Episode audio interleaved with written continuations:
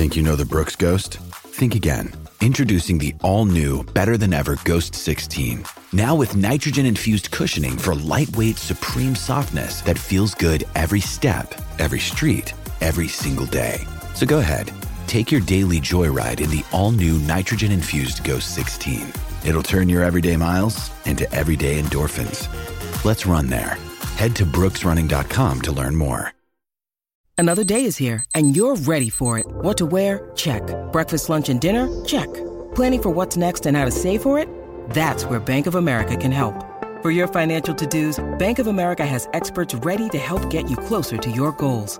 Get started at one of our local financial centers or 24-7 in our mobile banking app. Find a location near you at bankofamerica.com slash talk to us. What would you like the power to do? Mobile banking requires downloading the app and is only available for select devices. Message and data rates may apply. Bank of America and a member FDIC. Mother's Day is around the corner. Find the perfect gift for the mom in your life with a stunning piece of jewelry from Blue Nile. From timeless pearls to dazzling gemstones, Blue Nile has something she'll adore. Need it fast? Most items can ship overnight. Plus, enjoy guaranteed free shipping and returns. Don't miss our special Mother's Day deals. Save big on the season's most beautiful trends. For a limited time, get up to 50% off by going to BlueNile.com. That's BlueNile.com. Is it too late to say sorry?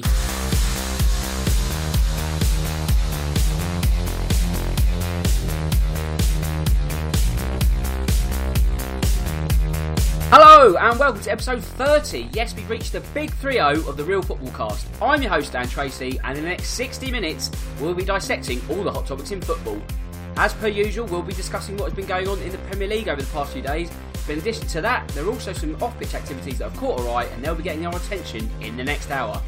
Now, what with the Champions League resuming later today, it's time for another afternoon recording, and this time I welcome my good friend Karl back into the fold. So, Karl, it's been a while since we talked all things football. Now, how have you been?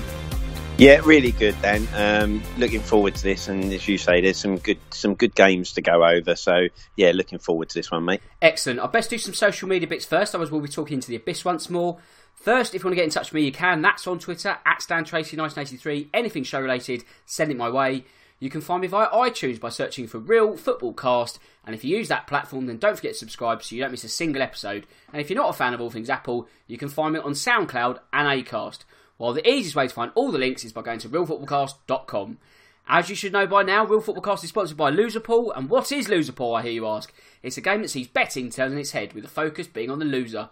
If this has grabbed your interest, then be sure to visit loserpool.com and create an account, especially as there is a new prize pool which guarantees a winner £1,000, something you won't want to miss out on. The odds of winning are great, but they're even better if you sign up. Right then, it's time to go live. And where should we go first? I guess there really is one place to go, and that is the Etihad. So City, top again by virtue of goal difference, and that criteria would have been given a huge boost, Cole, after a 6 0 thrashing of Chelsea. So when a big team hands out a thrashing to another big team, it's always a post mortem what went wrong, rather than a guess what went right. So first up, we'll ask that question just how did it get so wrong for Chelsea on Sunday? Chelsea are one of these really weird sides this year, aren't they, Dan? Where you kind of never know what performance you're going to get from them and what Chelsea are going to turn up. Um, I think we're always kind of it always kind of seems like Chelsea are bouldering from one week being in crisis to the next week things seem to have picked up for them and they they look got themselves sorted. But when it goes bad it really goes bad for them this season. And you know just recently they've been on the end of some real hammerings away from home. Um, and again Sunday you just kind of saw that sort of performance where you know, players looked disinterested. They weren't doing the right things. You know, weren't you know being professional as they should do. When you've got a manager coming out telling one of his players that he should probably look for another job because you know football's possibly not for him, then you kind of get the feeling that something doesn't seem right in that camp at the moment with Chelsea. Um, and you just this just seems like it's going to be the Chelsea that we see normally. You know, they bring a manager in, they have a a kind of little burst at the start of the season where they're looking really good. Then things just seem to go to pot, and you get the impression that inside the camp there's arguments happening, and players obviously don't like the manager. And then you know. You, who would be surprised if we saw Sarri sacked in the near future and you know an interim come into the end of the season but nothing you know that sort of performance, they really wouldn't have been expecting a team like them to be on the end of that sort of hammering. Um, and they just were all over the shop. But they've been like that in a few away games now. But the chances are in the next game, you wouldn't put it past them to go and actually beat City in the final uh, at Wembley in a week or so's time because that is the kind of Chelsea that you're seeing at the moment. You know, one week dreadful, the next week they look like they're a decent side, and Hazard seems to be on fire. Um, but yeah, real. You know, a real up and down season for them, and I, would be surprised, possibly if Sarri's there at the end of the season and at the beginning of next season. I mean, yeah, you touch on sort of Chelsea's topsy turvy nature. If we look at their last three league results in isolation, a 4 0 defeat away at Bournemouth, a 5 0 win at home to Huddersfield. Admittedly, the caveat is it's Huddersfield, and then a 6 0 thrashing by City. So, yeah, it's all over the shop, really. But um, I think with Chelsea, there's always a sort of feeling that managers don't really matter, and it's, it's as long as we've got the players, it doesn't really matter who's at the top. The players look after themselves and get the job done. Is that a mindset that they've got to rid themselves of and actually get someone in who is going to be not just some disposable uh, commodity that they've been off after 12 or 24 months and think, you know what, let's actually get a name in that can start putting in some foundations and not have this sort of rinse, wash, repeat uh, format that keeps going on at Stamford Bridge. Yeah, hundred percent. Because I think you can even take that back to when AVB was yes. given the job there. Because I think AVB was brought in, wasn't he, as this long-term future for Chelsea. You know, and Abramovich wanted to come in. It was going to be this is my man, and I'm backing him over player power. And we saw after half a season that basically Terry and Lampard and co were running that club AVB, they didn't fancy him, and Abramovich seemed to crack and get rid of him. And you kind of got the impression from that point on that the player power is too strong at that club. You know, if a certain players don't like the manager that comes in, rather than Abramovich and the board saying, well, listen, the only person who's going here is you. You know, if you're not going to toe this guy's line, we believe in him, so we'll back him over you.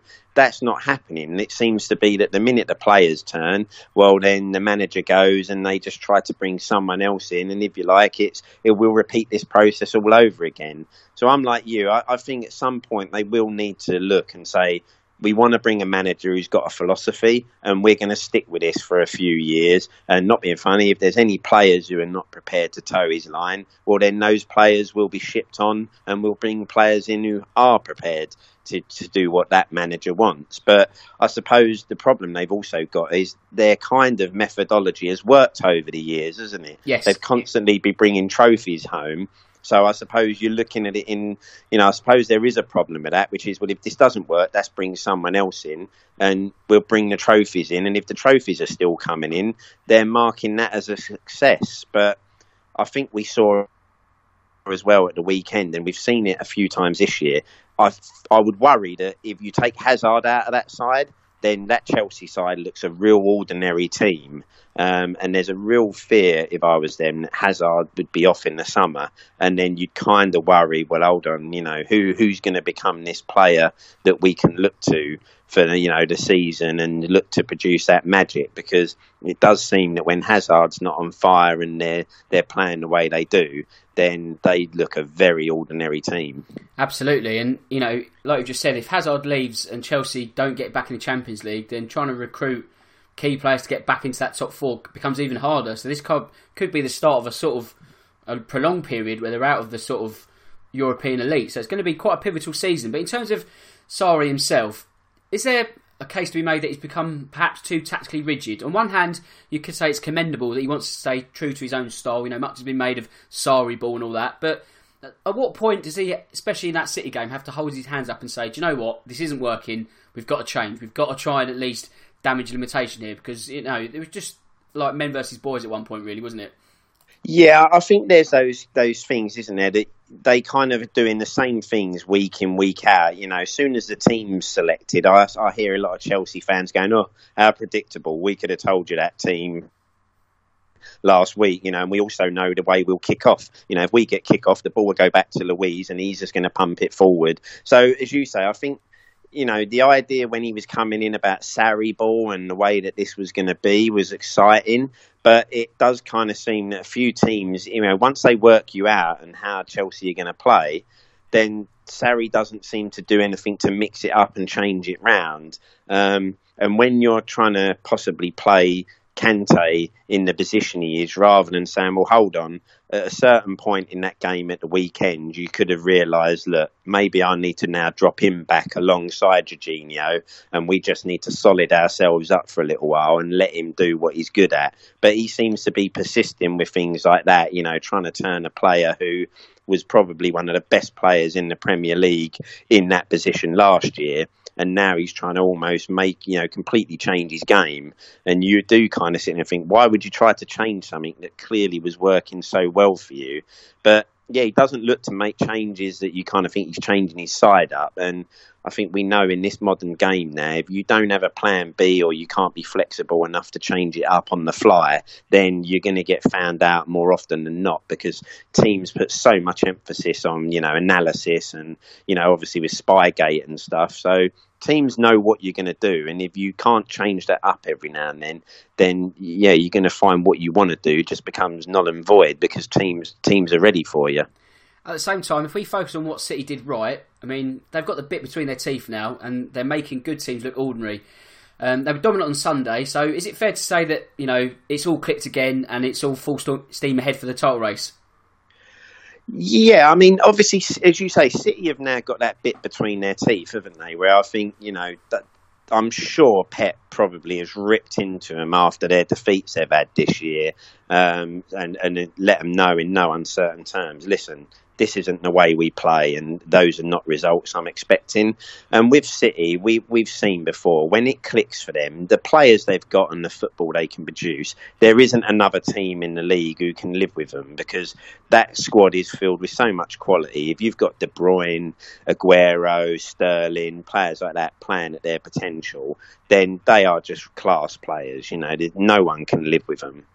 I guess the thing now will be to see whether they can again go on a run and put maybe ten or so games together, um, rather than you know three, two or three, and then slip up again. Because I don't really think they can afford to to slip up anymore this year. You know, we've kind of got into this era now in the Premier League where teams get off to a flyer and basically you really can't afford to make too many mistakes throughout the season. You know, by the time if you start losing three or even four games in this Premier League era, then you're kind of out the title race because those teams that are winning it are just going off and not losing and going on 20, 25 game runs where they, they can't be beat.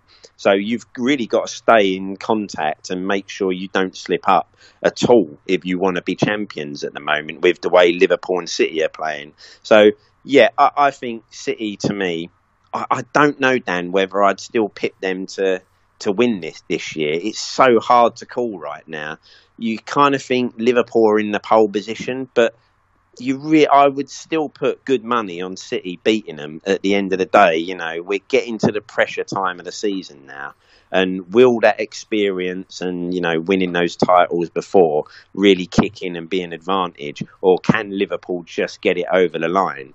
But I'll tell you now, when City play like that, uh, you know, you, you, don't want to go and play them, to be honest, because they could do what they did to Chelsea to any team in, in football at the moment. Well, I mean, they beat Burton and Rotherham in respective cups. And to be honest, it's almost a bigger result to beat Chelsea 6 0 than it is to beat Burton 9 0, such is the sort of magnitude of that defeat. And it would have set sort of shockwaves across the Premier League if, like, City, they're up for this. And with a third of the season to go, like you say, it's too difficult to call. Maybe you might want points on the board because you, have done it. You know, a game in hand is great, but you've still got to then go and win that game in hand. And we'll focus on that in a minute. But, God, you know what? It is, it's almost flip of a coin stuff. And that's before we even put Tottenham into the mix. But you know, it's going to take a brave man to to predict who's going to win it. But in terms of um, the person who got the bulk of the goals on Sunday, that was Sergio Aguero. His 11th Premier League hat trick, a tally that puts him on a par with Alan Shearer. So it's been quite the turnaround for someone who looked last season as if he was almost getting phased out in favour of Gabriel Jesus. Yeah, at the beginning of Pep's reign, he didn't look like he fancied Aguero, did he? And you kind of got this impression that Jesus had been brought in and he was going to be his kind of main man. But I guess it just goes to show, doesn't it? When you're a player of Aguero's ability, then that just comes through. And there's no, you know, apart from Kane, if you ask me to select a striker I'd want in my side, Aguero would be the second name on that list because the guy is just phenomenal. You know, he, he's such a great player. Finishing, he's strong, he can hold the ball up, he can dribble, take players on. You know, score great goals, score tap ins. Obviously, you know, we, he missed probably the easiest chance of the lot he had on the weekend. But he he truly is a great player, and let's face it, he's going to be City's all-time greatest goal scorer, and you you wouldn't you know you can't begrudge him that because uh, you know he's gone down in Premier League as probably one of the greatest players the Premier League has seen. I mean, I was looking at the numbers before recording, and he's 100 goals short of Alan Shearer's Premier League record. So, if he stayed at City till he's 34, 35, could you ever see him actually becoming the Premier League's all-time top scorer? I guess you know with City, obviously the luxury they've got is that if he suddenly starts going on a on a quiet spell, then they're the sort of club that can go out and just buy the next best striker, and you know you could never be seen again. That's but true. if he if he carries on playing and scoring the goals the way he is, then I'm not sure why you'd want to replace him. Um, and as you say, if he stays there um, till till that sort of age, and the goals that City score each season, then you still wouldn't bet against him catching Shearer in that record at all because you know they will score enough goals every season where he's only has to do a, you know maybe two three more seasons and he would be very close to that record I'd guess. I was looking at the ratios as well between him and Kane and they're both on uh, 0.7 uh, goals to games. So although Aguero's played more games the rate of what they're scoring is exactly the same. So if Harry Kane has a, you know, as long a stint as we hope that he has at um, White Hart Lane or whatever we want to call the new ground, then you know that's not outside the realms of possibility either. But let's focus on um, the team that City have knocked off the top. It was Liverpool. Their short-lived stint at the top lasted 24 hours. They're back to winning ways after what you'd say was a routine win over Bournemouth. Now, obviously, the win very welcome, but you do get the feeling, Karl, that it's opportunity missed in terms of not putting the cherries to the sword because if we're looking at goal difference, that could be a real key factor. Yeah, this season you do get that you do get that feeling that goals scored is going to come into it, don't you? And again, I think now Liverpool when they play, you know, no disrespect to Bournemouth, but when they play that sort of side at home, you kind of get the impression that the idea would be, listen, we want to try and rack up as many as we can here. Um, I guess the only thing is this year Bournemouth are not a are not an you know not if you look at say at Huddersfield, then you would think, well, yeah, three was a real missed opportunity. Bournemouth are, you know, have been decent this year. Know, I suppose they're not an easy side to play against, but once they started getting the ball rolling and one, two, three, then at that point you would have thought, yeah, you know, that you would at least be looking for five, possibly to at least, keep, as you say, keep that goal tally racking up and in your favour because you wouldn't put it past it going to goal difference this season, the way the teams are going. Um, and as you say, that is another point on the board in theory. If you've got that good goal difference, then you've almost got another point point in your bag. So yeah, I would say once they started, once they got the third, then they would have looked to really move that on to four or five and really put Bournemouth to the sword. So you never know, that could come back to Halton. But right now, I guess for them, getting those three points with the run they've kind of been on was the key thing, and getting a good feeling and you know a bit of momentum back. Yeah, absolutely. I think you know, I think that's just really being hypercritical. But you know, like I say, it could be really, really important. And any talk of a blip has been quickly allayed after that win. They seem to be out the other side very quickly. And the next team they go up against is Man United in the league. Now, that's going to be one hell of a Titanic clash. It always is, but the stakes have got much higher now, haven't they? That's I mean this will be one of those you know kind of super Sunday games where I think everyone will want to watch this because as you say we've got the resurgence of Man U under Ole Gunnar Solskjaer. And I guess now if you're someone like City you are really pinning your hopes on United being at home and being strong and putting Liverpool to the sword but the way this season's going, you know, I, I, would still say Liverpool would go into that game as favourites. You know, I'd still fancy them to possibly go and get a result at Old Trafford. But that is going to be one titanic clash, as you say, that put it this way, I will make sure that I'm home ready to watch that one because that could be a real cracker of a game. Both teams that now look prepared to attack one another, they won't sit back to try and soak it up or just come away with a draw because neither team seem to be able to do that. So you know this is going to be two teams going at it, and there is a lot on the line. You know, United will want to do everything they can to knock Liverpool's title, and obviously Liverpool would love to be able to go there and get a result and help them to pick up a title that they can finally crow about to the Old Trafford boys. Yeah, I mean, the or I guess the phrase season defining is used almost far too often in this day and age, but that one really is. And like you say, it's a case of clear the diary, turn the phone off, and just make sure you're in front of the sofa or at least in the pub because that's going to be a huge clash. But for the team that Liverpool beat, that being Bournemouth, of course, is it fair to say that they're already on the beach? They can't seem to build on that good first half of the season, can they? I mean, obviously, in terms of their objective, I guess it's been reached in the grand scheme of things. But at the same time, will Eddie Howe be ruining the fact they haven't been able to sort of kick on further and threaten a Europa League place? Yeah, yeah I, I think, as you say, at one point at the start of this season, they would kind of maybe been thinking that they were going to be the Burnley this season, weren't they? That one team that looked like, well, actually, we could have a surprise team getting in that top six or seven and looking at a UEFA, you know, Europa League place. And I think, as you say, they started the season really well and are picking up some great results. I think the injury to Brooks is a big, massive blow to him because he's been really impressive so far this season. So losing him will be a massive blow. Um, and yeah, they, they, seem to be one of those sides, don't they? They can pick up a really good win against Chelsea that they did, but then they'll go and slip up the following week to a team that you'd kind of go, oh, I wouldn't have, I wouldn't have seen Bournemouth losing to those. Um, and that, as you say, will probably be where Eddie Howe. That's the next level, isn't it? Now is getting that consistency where you can keep the runs going and make sure you don't lose to the teams you shouldn't lose to. And you know, when you face the top six, then okay, it's a lottery. You might, but anything below that, you want to be that team that kind of pushes those sides to one side.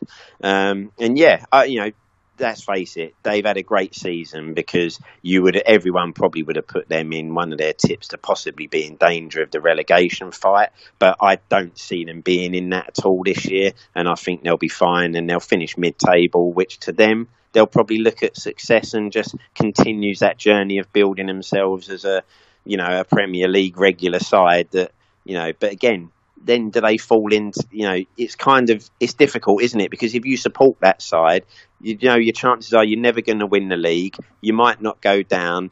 Chances are you're going to field weakened sides in the cup because the Premier League survival is your be all and end all. So you kind of then get lost in this abyss of just being a mid table team where the season kind of by February, March has dwindled away to, well, we're just seeing games out now and we'll pick up wins, we'll lose a few.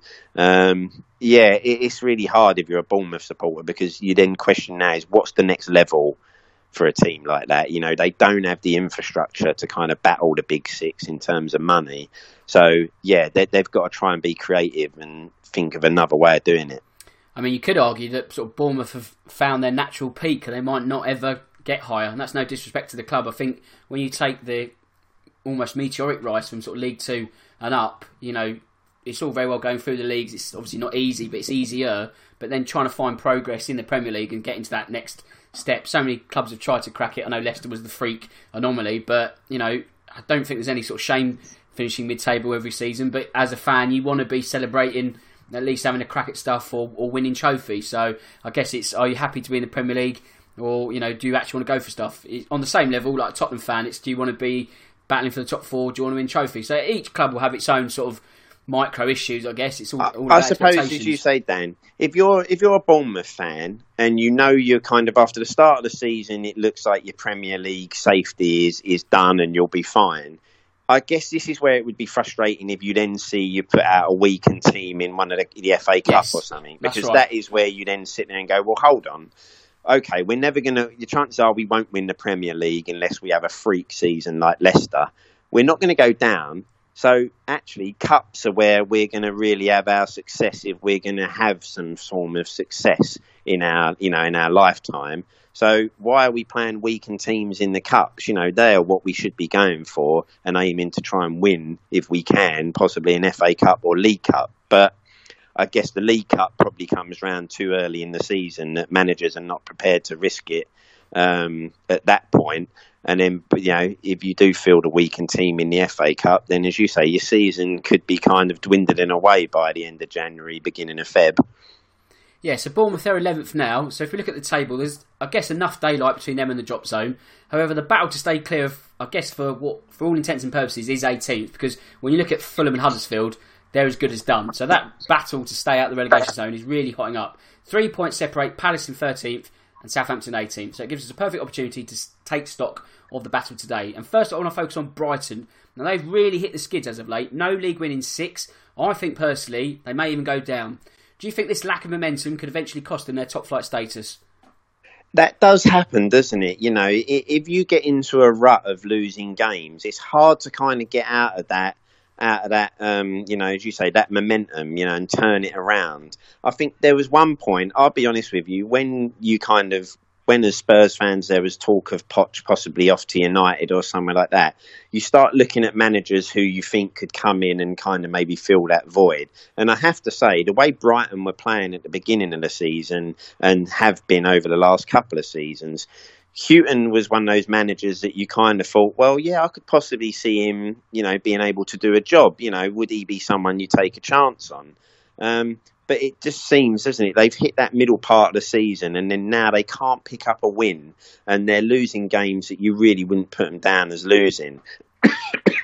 Excuse me. So yeah, I think they really need to try and turn that round as quick as possible because, as you say, this year you only got to go on a run of three or four defeats, and you'll be you'll be sucked right into that danger zone. And then it does just become a hard job to try and turn that round and get yourself out of it. So they will need to start picking up some wins, but.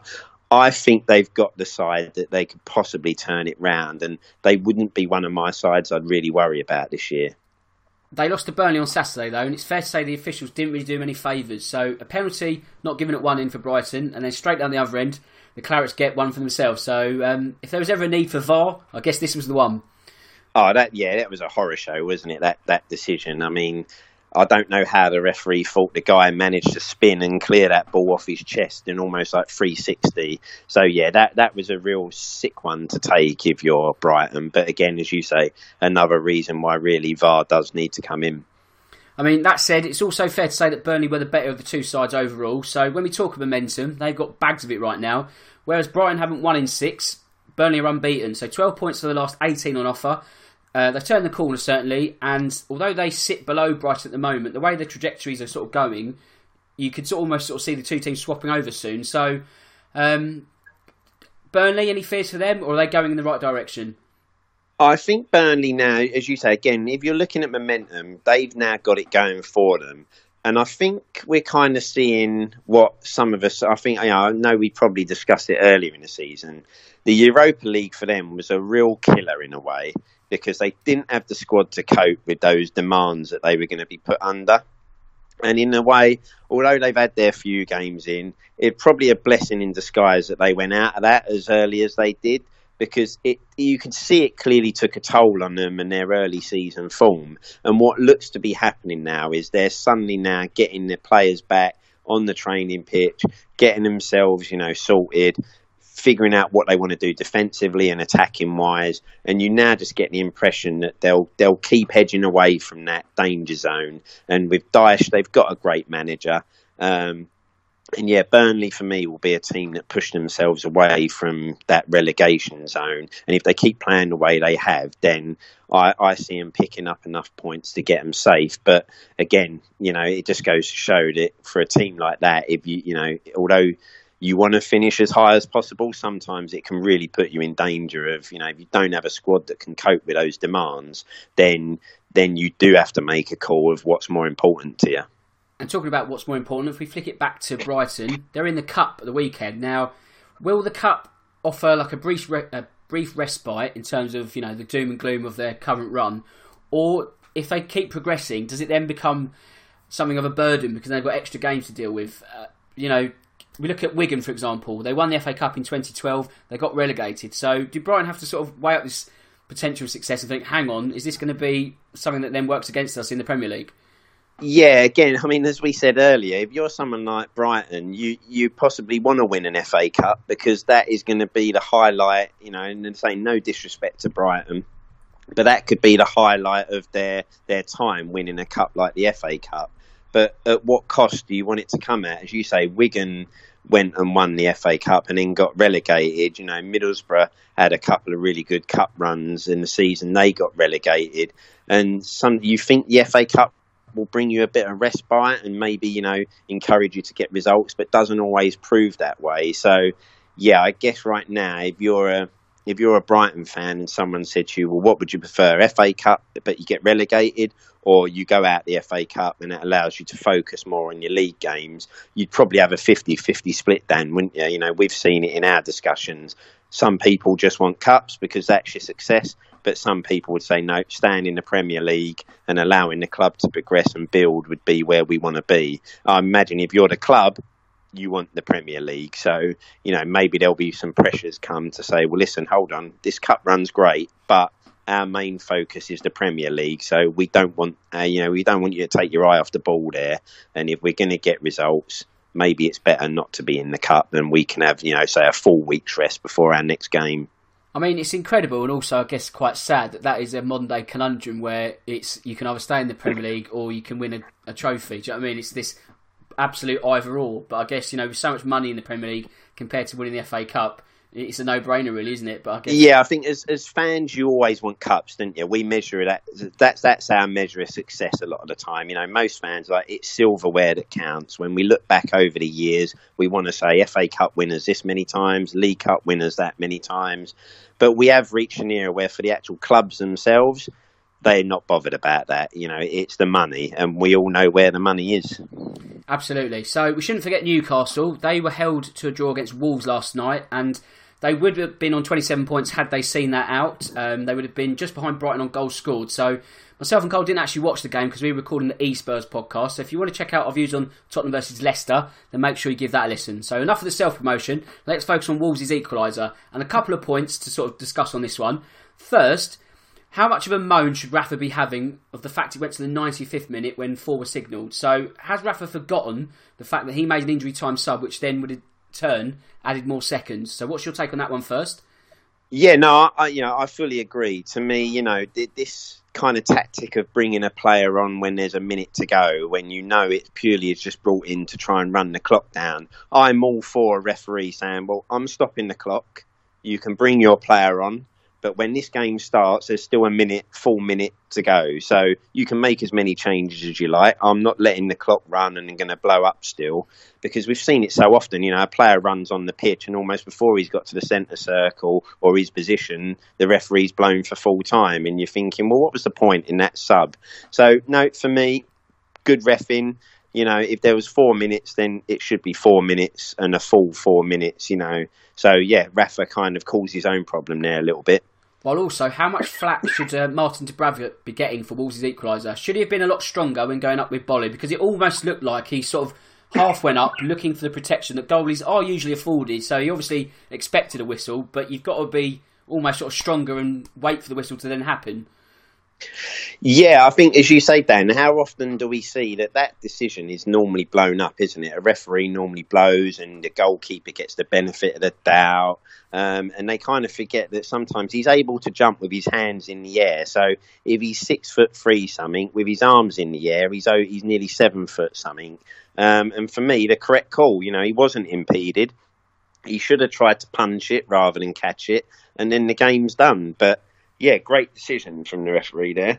Absolutely, I couldn't agree with you more there, Karl. And ultimately, does that two drop points? Is that just bad game management from the Magpies? Yeah, I, I think so. You really should be seeing that out at that point because that would have been a real vital three points in their push for making them safe. Because you know Wolves is a real difficult place to go this year, so that momentum from getting that result there as well would have really helped them for the rest of the season. So yeah, to come away what probably now feels like a defeat, then um, yeah, I think they'll be gutted there.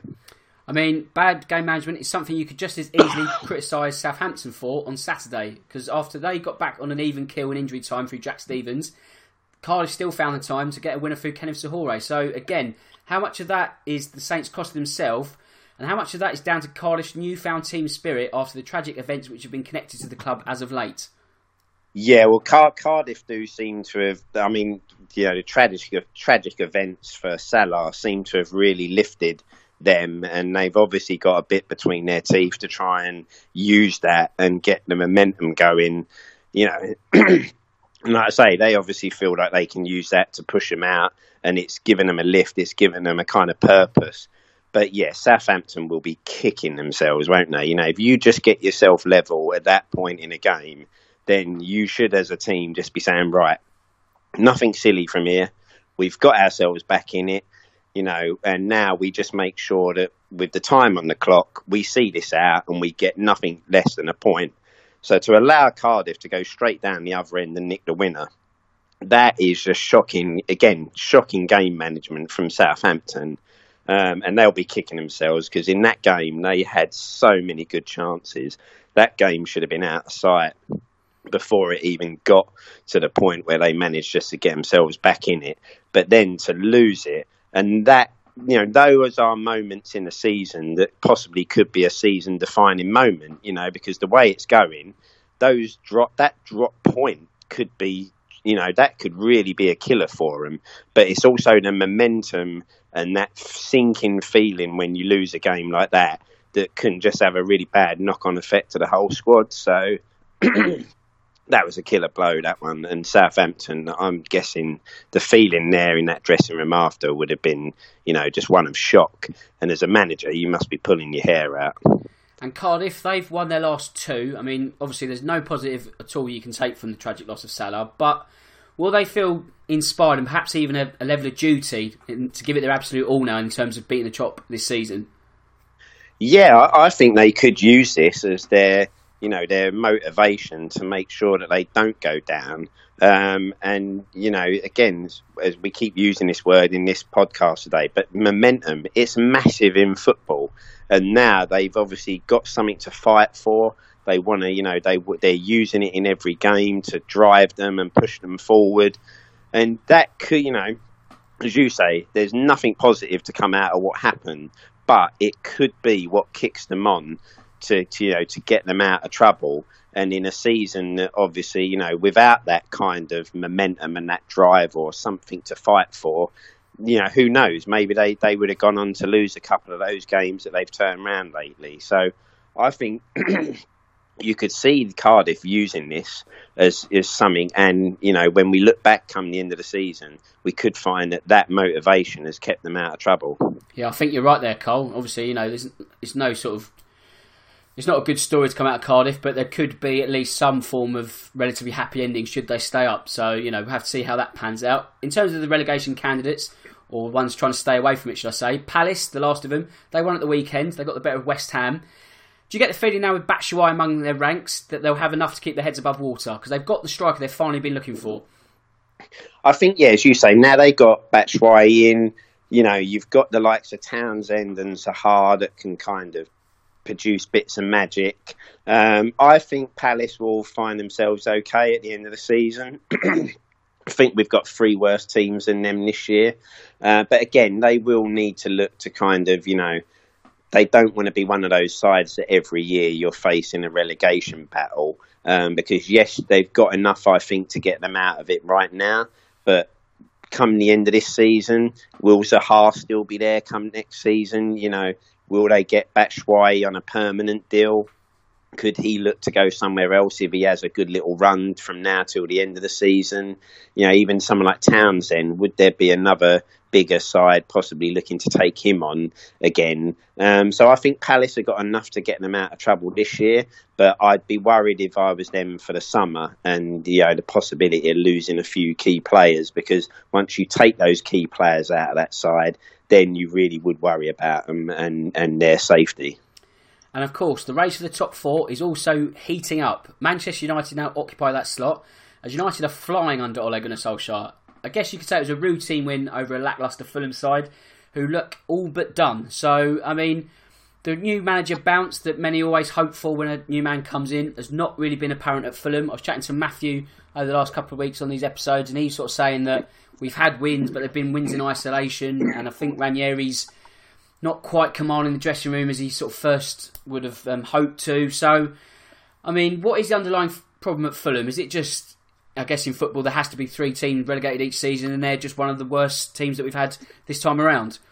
Yeah, I've, I've, it's really strange, isn't it? Because come the beginning of the season, I think lots of us were tipping Fulham to be the side that probably could have given the top six, you know, a nosebleed. Um, but it really has gone downhill this year for them.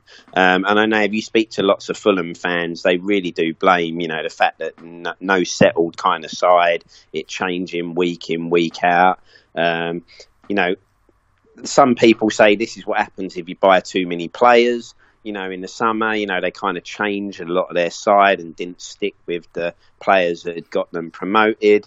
Um, I just think, unfortunately, they've come up. There's been lots of changes, lots of unrest. It hasn't worked for them. As you say, they brought Ranieri in, kind of hoping that he would have that, you know, magic spark and get them out of it. It hasn't proved to be the case. Um, now, some people may say, well, Ranieri's never looked like a manager who could probably go in and do that, you know, apart from that Leicester season which you then kind of sit and say, well, we all know that was a freak of a season. So was Ranieri possibly the right man to bring in? If you have a look at people like Sam Allardyce that was sitting there, we know he's not the most attractive proposition. But if your aim is to try and stay out of trouble, then someone like Big Sam, I would probably have turned to someone like him before Ranieri, that's for sure. Um, but I just get the impression it hasn't worked the project has been, you know, a bit of a disastrous one. And yeah, I think, you know, Huddersfield and Fulham will see them drop down. It's now whether they've got enough about them to, to bounce straight back up and try again and, you know, maybe attack it with a bit more of a sensible plan than they did this time. But yeah, I can't see nothing but the drop for Fulham now. I mean, same, I guess, is extended to Huddersfield because they are done, let's be honest. And I touched on this a couple of weeks or so ago, but their managerial appointment, obviously last month, so a little bit um, removed from since we last spoke. But is that that's an appointment which, appointment which almost sort of says right, we're bracing ourselves for relegation. Let's just give the championship a good crack with a new manager who's got a few months to sort of work out what he wants to keep, what he needs in the summer, and we can go again. Because there's no point pumping in 50 million in January when you're almost as good as done anyway. Yeah, I think when, as you say, it, the sensible thing to do if you're if you're Huddersfield now, as you said, was basically say let's prepare ourselves for what comes next. We know we're not going to get ourselves out of trouble this year, so as you say, why go and spend 50, 60 million in the in January, hoping you might a couple of players might come in and spark something. Just prepare yourself for what comes next, and if you do it the right way, we know that there's a good chance you can come straight back up again. And again, a bit like Fulham if you do it the right way, you can plan a little bit better for it. You know, you take the experiences you've had and you go, okay, we're now, you know, we're now ready for what's going to come our way. So as you say, they are done. I think, you know, that we're, we're pretty sure that they're the first team that will get relegated this year. But if they do it the right way and they invest the money properly, the manager does the right things, you could possibly see them being favourites to come back up again next year. I just want to go continental quickly. By the time this sort of goes out, I think the game would have probably uh, come to a finish. But Man United up against PSG tonight. PSG reportedly with no um, Cavani, who's injured. Neymar's already ruled out a long time ago. So United, are they going to fancy their chances? I think at the moment they will, exactly, Yeah, with, I think with, they will. With the buzz going, I think United will really fancy their chances of getting through this game. I think they're a little bit like us, if you like, Dan. The first game at home, I think it's vital that they try to get at least a couple of goal lead to go to that next leg um, out in France. But I'll tell you now, I, don't think United at the moment are fearing anybody. I think with the buzz they've got and the momentum that's going there, they probably can't wait for the next game. And their view is like, listen, if you're a side that are going to come and attack us, well, that's great for us because we got Rashford, Martial. We'll we'll counter you, and we'll look to kind of you know we've got players that can hurt you. So I think United will really fancy their chances tonight, and I think we'll see them try to go out to get at least a couple of goal advantage ready for that second leg. So I'm looking forward to this one tonight. That game could be really good. You know, it is disappointing if I'm going to watch it, I want to see Cavani, I want to see Neymar play. But if you're a United fan, those two injuries couldn't have come at a better time. Exactly, yeah. Your chances have uh, increased dramatically, and it should make for a very interesting clash. Obviously, you want to see the best of the best, but I don't think United will be shedding too many tears either.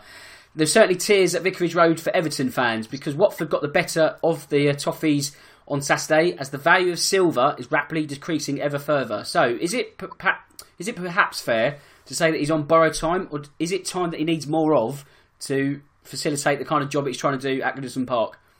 Yeah, it, it's a really strange one, isn't it? I think the chairman has kind of come out to try to say, like, listen, this is our man, and, and we're prepared to kind of back him, and we're not looking short term. But we know the Premier League is kind of a short term you know, teams like Everton will look short term. If something's not working, then they'll look for the next option because they don't want to be in, you know, a you know, possible relegation scrap or getting sucked into that sort of part of the league. They want to be. They've got ambitions to be higher up the table, Europa League sort of side, and then move on to pushing the top four. Um, so yeah, I, I can see them. You know, I can't see Silva getting that much longer. You know, if things don't drag drastically improved by the end of the season, I think that you will have a board there looking and saying, right, well, hold on a minute, how much more money are we prepared to give this guy to spend if you know this maybe isn't the right man for us in the long run? Um, it's a really hard one. They are dreadful at set pieces, Everton. I mean, you know, there's one area you're going to look now to kind of hit them. We it does seem to be that they can't defend the set piece, and they're vitally important in the Premier League. Um, I, you know, we always say, don't we? Managers should be given time, but it's not an era where managers do get time. But I can see him possibly surviving. But if they have a bad start next year, you know, if they finish badly this season and then start next season poorly, I don't think he'd last too many games next season. But I think he'll see this year out.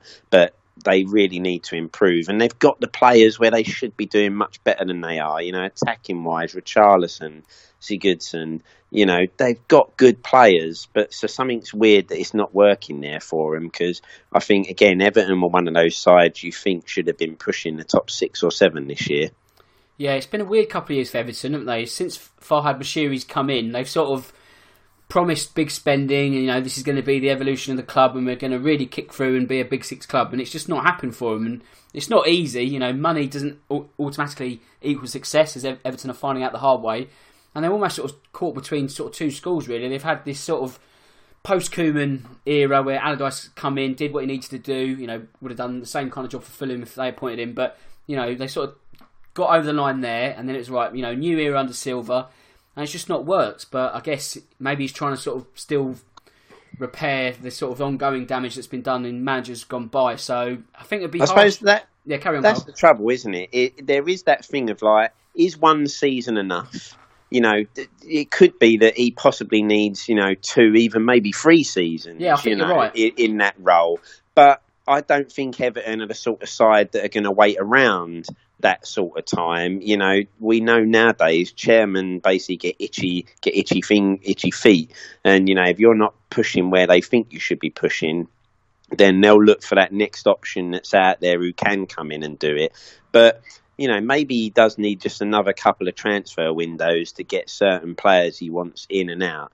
But at the same time, you do want to see some form of progression, I guess. And they started off strong, but they've really dipped recently. So if he can turn it round and they start, you know, have a strong finish to the season, even if they miss out in, you know, the top six or seven, if they was to finish, say, eighth or something and finish strong, then I think, you know, there'd be a little bit more optimism. But if the season dwindles away from now and they have a really bad end to it, then yeah, you'd be kind of fearful of what's going to happen there. I mean, if we take our beloved Tottenham as an example of this, and I know Daniel Levy comes in for a lot of criticism, but is there something to be said for actually backing a manager? Because you know when Pochettino come in, didn't get Champions League football straight away, and in the knee-jerk culture of this day and age, it would have been very easy for another club in that same situation just to bomb him off. So you know maybe Everton do need time because you know in the past Everton and Tottenham were sort of two comparable clubs. They were almost sort of at the same level, and whereas Tottenham have gone up, Everton have gone down. So maybe it is you know someone as a chairman needs to be brave and think, do you know what? Let's give it 18 months because they're not going to go down. If they don't get Europe this season, then it's not the end of the world. But you know, is someone pre- prepared to be that bold? Yeah, I, I think I think the one thing that we had, is as long as you could see your manager was putting a philosophy in place, then I think, yeah, as you say, sometimes maybe you should be brave and go with it because we saw with Poch, you know, as you say, at first we didn't get that Champions League straight away, but you could see that he was kind of putting in this, you know, attitude and there was this squad being developed that it was you know everyone wanted to pull in the same direction and if you weren't on board with that then you're out you know simple as that. It's like no we're going in this direction. And as we said earlier about Chelsea it might be that you you know players have to see that this manager is one who's going to be around for a while. So you either buy into what he's doing or you leave, and then the player then has to make a call of like, well, actually, I need to buckle down because this bloke's not going anywhere. Um, whereas if they suddenly see that, well, hold on, if I just wait a few more months, this bloke could be out on his ear. Someone else comes in and we start again. So yeah, maybe they've got to be brave and just stick with him. They fought so hard to get him; it would seem crazy that after one season that they they get rid of him and start all again. Yeah, because they seem to be just looking for the next quick fix, really, don't they? And I think Everton will would benefit if they actually bided their time. I know you know it's not like a, an unlimited take as long as you want kind of theory, but I think they'll be better off for it if they can give him. 18 months at least and see what they can do, you know, start next season. Like you say, if it all hits the skids again halfway through the season next time around, then you think, well, okay, maybe he does have to go. But I don't think they gain anything too much from parting company come May. Yeah, because unless you're a Man City, where you suddenly have a chairman who can go out and buy you the best players in the world, no matter where you are in the league, you know, when when Man City were taken over, even though they weren't a Champions League club, when you know you can go and buy the top players because you can pay them enough and that to get in, you know it's going to turn around. But when you're not one of those sort of sides and you're trying to just spend within your means and yeah, you'll make a big sign in each season, but then it's a few small ones around that.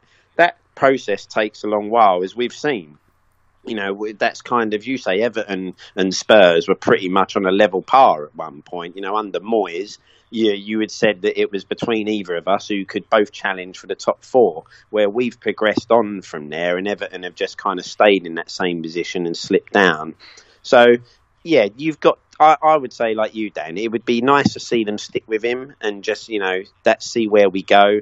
But modern football tells you that you know, if the chairman thinks you, the club should be a Europa League club and you're not getting them there, he won't hang about before he brings someone in that he thinks can do it. Right, wrap things up. We've got to do a bit of admin before we go. So Arsenal won. That's the end of that the discussion. No more there.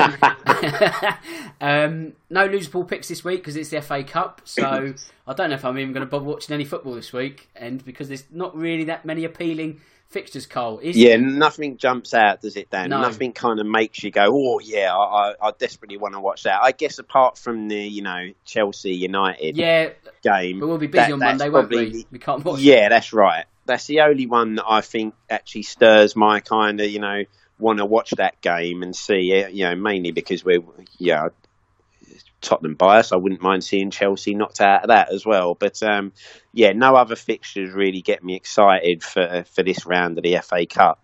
I'm just pleased that for Spurs' sake, there's a little bit of a rest coming in. Yeah, actually, it's a welcome break to be honest. What with the injuries we've had and all that. And um, before we do sign off, just a, an unfortunate piece of news has broken today. The fact that Gordon Banks has passed away. So one off, if not the greatest goalkeepers of all time. And as silly as it may sound, Karl, he's arguably greater remembered for that save in 1970 rather than winning the World Cup four years before.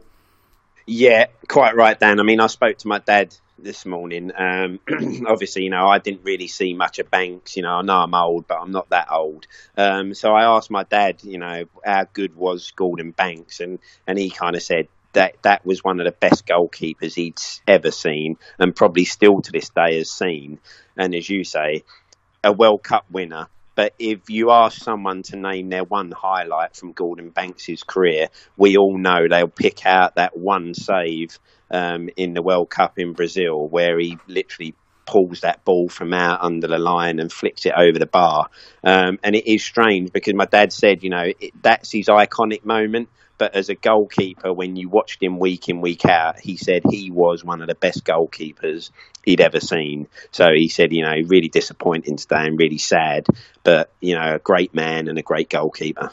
Yeah, great words, Karl. Couldn't agree with you more then, mate. You know, it does make you think with his talents what his price would be today because, you know, he was just incredible, wasn't he? like, you couldn't even really put a price on him, could you? It'd be a world record yeah, thing regardless such a shame, isn't it? You know, you look back on some of these players nowadays, and when you see the sort of transfer fees that some players go for, you just look at certain players and think, what would he have been worth today? You know, if that sort of player's going flat money, what would this guy have been worth in today's market um, and staggering. You know, a great player, and yeah, really sad today. You know, when we see those old World Cup heroes disappearing, then it, it does. It's, it's really sad, but great player. Um, and if no one's seen him, try and look up Gordon Banks' best moments. There must be a YouTube compilation out there somewhere um, because I'm sure you'll see that that save was kind of Banks was pulling off those sort of saves regularly, week in, week out sometimes. Yeah, I mean, I doubt that was a fluke, was it? I mean, he was that good a goalkeeper. So, top words, Karl. Thank you ever so much. And also, thanks ever so much for joining me this afternoon. I hope you'll fancy doing another afternoon run out soon because there's plenty of Champions League weeks coming up. So, you'd be uh, very welcome on board in this sort of earlier shift. Yeah, no, don't really enjoyed this one, mate. And any t- any time you need me to jump on, just give me a shout. Excellent, mate. I'll um, make a note of that, and we'll get you back in the uh, schedule soon. So it just leaves me to say that my name's Dan Tracy. This is the Real Football Cast in association with Loserpool, and until next time, goodbye.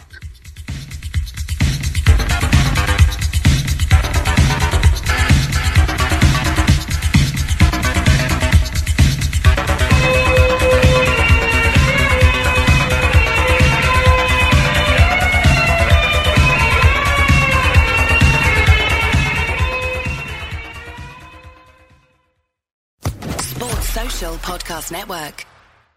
Hello, it is Ryan, and we could all use an extra bright spot in our day, couldn't we? Just to make up for things like sitting in traffic, doing the dishes, counting your steps, you know, all the mundane stuff. That is why I'm such a big fan of Chumba Casino. Chumba Casino has all your favorite social casino style games that you can play for free anytime, anywhere with daily bonuses. That should brighten your day a little. Actually, a lot. So sign up now at chumbacasino.com. That's ChumbaCasino.com. No purchase necessary. VGW. Void were prohibited by law. See terms and conditions. 18 plus.